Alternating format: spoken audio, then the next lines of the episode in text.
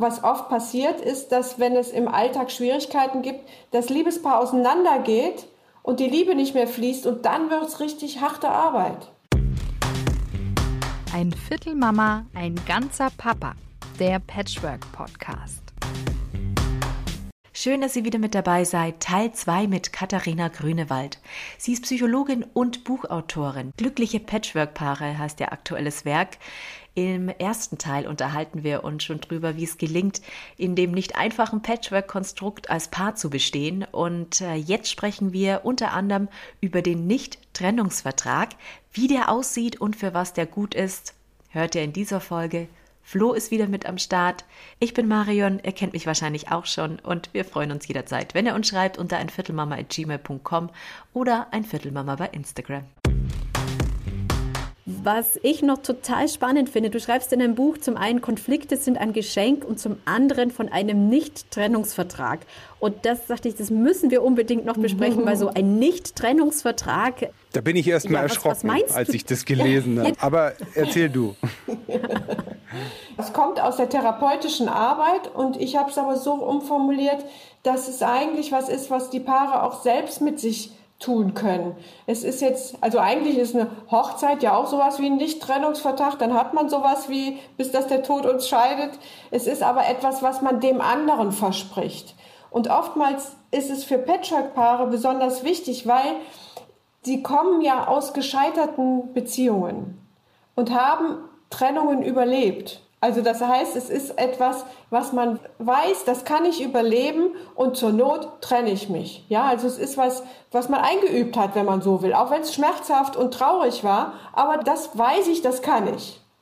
Und insofern ist es auch ganz oft, wenn es schwierig wird in der neuen Beziehung, ist bei den Paaren sowas wie da, wie ob das überhaupt geht. Also ne, wir lieben uns zwar, aber Patchwork, oh oh oh, dann muss ich mich wieder trennen. Und das ist immer so eine Möglichkeit, die total viel Energie zieht. Ja, kann ich überhaupt zusammen sein? Ist unser Altersunterschied nicht zu groß? Meinen Kindern da, was tue ich denen an? Ist das zu viel und so weiter? All das zieht so viel Energie, dass ich äh, eigentlich durch einen Nicht-Trennungsvertrag gezwungen werde, jetzt zu sagen, okay, wenn ich doch jetzt diese Frau oder diesen Mann äh, wenn ich es richtig ernst meine, dann muss ich sozusagen diese Energie nicht immer da reinstecken, um zu überlegen, wie komme ich hier wieder raus, sondern so schwierig die Situation vielleicht auch sein mag, ich brauche diese Energie, um in dieser Beziehung zu bleiben. Und insofern ist dieser Nicht-Trennungsvertrag etwas nicht, was ich dem anderen verspreche, sondern mir selbst verspreche. Ich gebe mir mein Wort, dass ich mich und dann ähm, mache ich das in der Regel in einem Zeitraum, in dem ich jetzt so absehen kann, wie vielleicht die Behandlung ist. Pi mal Daumen drei oder sechs Monate. Ja, in diesen nächsten drei oder sechs Monaten werde ich mich nicht trennen, sondern werde meine volle Energie da reinstecken, um nach Lösungen oder einen gangbaren Weg mit meiner Liebsten an meiner Seite zu suchen. Und was legst du dann so als, äh, da steht ja auch mit, mit Datum. Ach so, was du meinst so richtig auf also Papier also, oder wie? Ja, so richtig auf Papier. Und dann dachte ich mir, was gebe ich denn da als Enddatum an? Sollte tatsächlich etwas in überschaubarer Ferne sein. Also, weil, wenn ich jetzt sage, so ist es ja bei der Hochzeit lebenslang, ne? dann, äh, das, da weiß ich ja gar nicht, was alles passiert. Und ich will ja auch nicht mich zwingen. Ich will aber mit bestem Wissen und Gewissen vielleicht das nächste halbe Jahr äh, mir und meiner Liebsten geben, um äh, zu gucken, was geht da und was geht vielleicht auch nicht. Dass man es dann nochmal schriftlich macht, das ist jetzt natürlich in dem Buch so, ich fand das auch gut, die Idee vom Verlag eigentlich, das schriftlich zu machen, schwarz auf weiß, weil es natürlich nochmal sowas nochmal sehr unterstützt, meine eigene Disziplin. Da hat der andere nichts mit zu tun, sondern es ist ja das, was ich will. Ich mache ja nicht, was mir aufgedrückt wird, sondern ich will es ja versuchen. Das ist ja für dieses, wenn ich merke, ich komme jetzt in eine Sackgasse und es fühlt sich ähnlich an wie in meiner vorherigen Beziehung, dann brauche ich einfach diese Energie jetzt, um einen anderen Weg zu finden und diese Möglichkeit der Trennung auszuschließen. Und dann mache ich diesen Nicht-Trennungsvertrag und bin dadurch freier bestenfalls, dass ich sagen kann, okay, ich sage jetzt einfach wirklich, wie es mir geht, auch auf die Gefahr hin, dass du das total doof findest und eigentlich schreiend weglaufen wollen würdest. Nur du hast ja auch deinen Vertrag gemacht.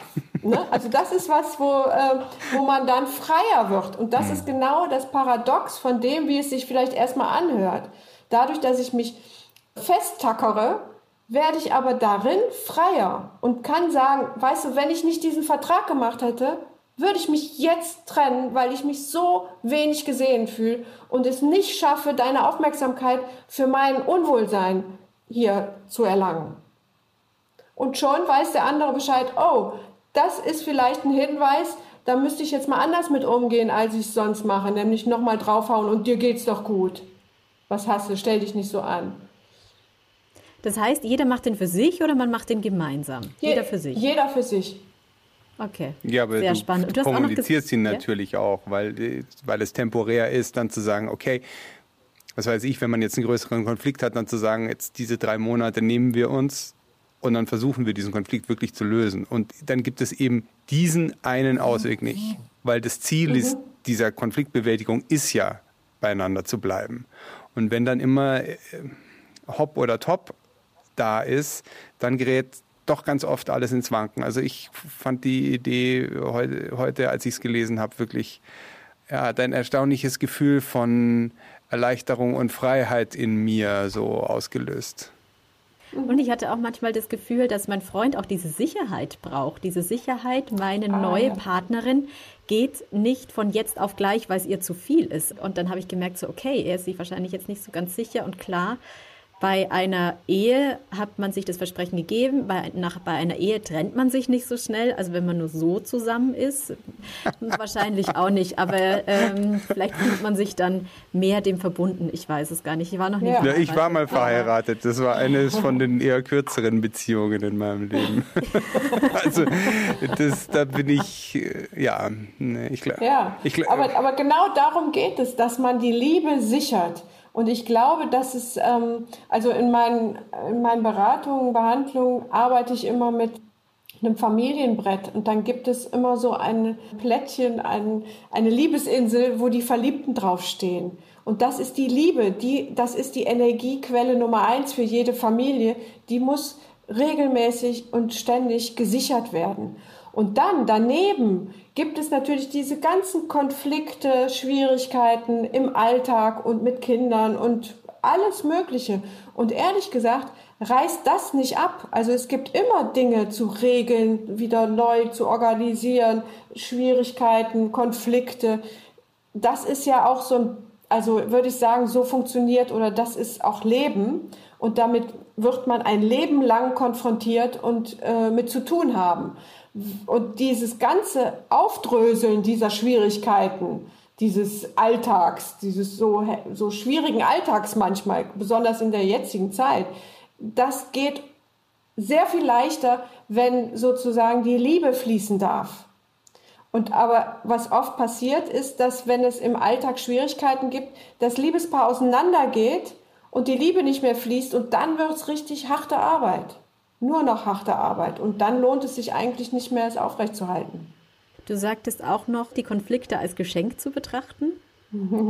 Das ist was, die Konflikte als Geschenk, dass ich versuche halt diese Perspektive zu drehen. Also wenn ich sage, oh nein, schon wieder ein Konflikt, Mann, ey, und wir lieben uns und jetzt haben wir schon den fünften Konflikt unserer Woche, Urlaub oder wie auch immer, dann ist es natürlich etwas, wo die Stimme immer weiter ähm, sackt und man denkt, also ist da überhaupt noch was an Vertrauen, Zutrauen, Liebe da?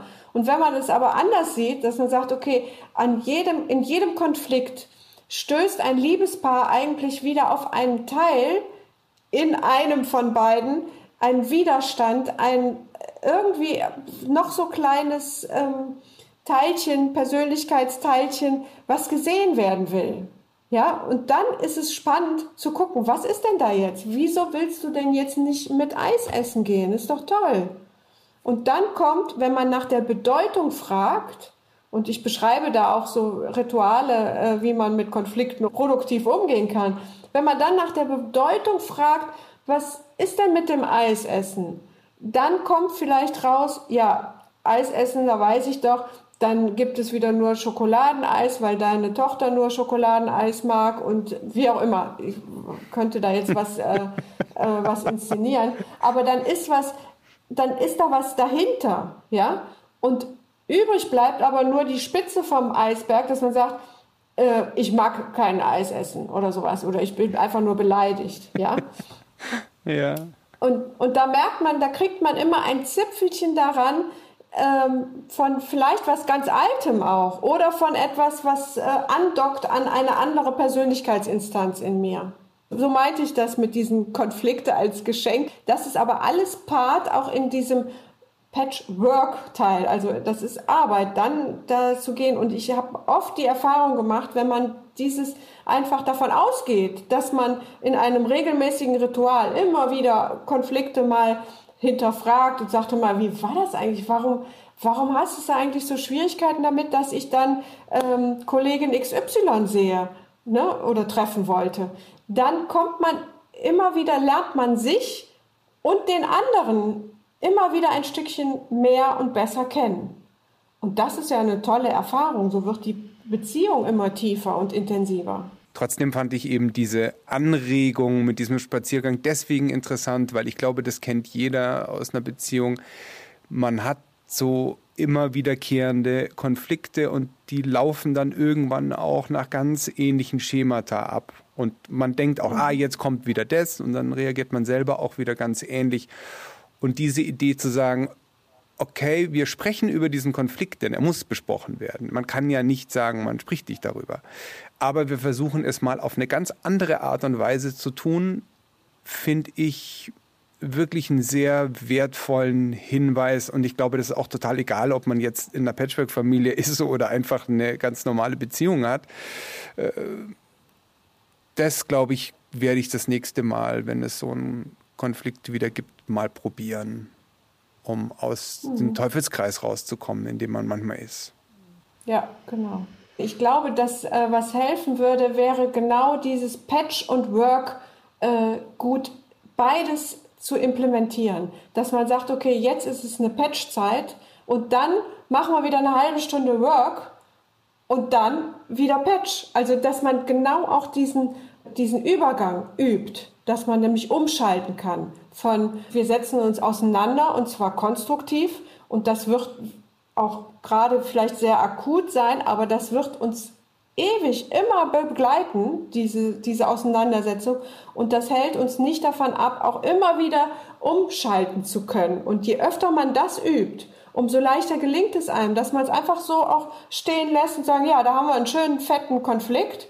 Und jetzt legen wir uns erstmal wieder aufs Bett und äh, nehmen uns in die Arme sichern unsere Liebe und dann gehen wir wieder in diesen fetten Konflikt rein. Mhm. Ja, also weil damit muss man, glaube ich, leben, dass sich diese Konflikte nicht so in Luft auflösen, sondern die brauchen vielleicht ihre Zeit. Ja, also das hört sich total schlüssig an, denn das sind auch alles so Ideen, die, die man vielleicht auch in, eigentlich auch so ein bisschen schon so spürt. Dass man irgendwie sagt, nee, man muss das irgendwie trennen. Also es gibt ja die grundsätzliche Einverständnis oder das Bekenntnis zu der Beziehung. Es gibt ja die Liebe, die ist einfach da. Und dann gibt es genau. diesen Konflikt, der steht sozusagen auf, einem, das ist, das ist was anderes. Und mhm. Äh, das eine macht, und dann sind wir vielleicht auch wieder bei dem Vertrag, das eine hat, soll und darf nicht die Macht haben, die Liebe kaputt zu machen. Aber es muss eben trotzdem gelöst werden, steht dann in der Konkurrenz. Und das ist eigentlich sehr spannend und naja, auch in verzweifelten oder in schwierigen Momenten doch einfach auch nochmal zu erkennen, wow, mit diesem neuen Partner habe ich aber auch die Möglichkeit eben genau die Fehler oder die, die Dinge, die dazu geführt haben, dass meine bisherige, also meine vorherige Beziehung kaputt gegangen sind, das eben anders zu machen und Super, das zu lernen ja. und sich selbst ja, da irgendwie auf eine höhere Stufe zu kommen, im Sein sozusagen. Klingt jetzt fast, ja, schon, ja. fast schon so ein bisschen religiös, aber ja, einfach irgendwie ein besserer Mensch zu werden für sich und die anderen. Ja. ja ganz zum Schluss in meinem Buch beschreibe ich eigentlich nochmal so, so grundlegende Prinzipien. Und eins davon ist, Auseinandersetzung wagen, statt erneute Trennung riskieren.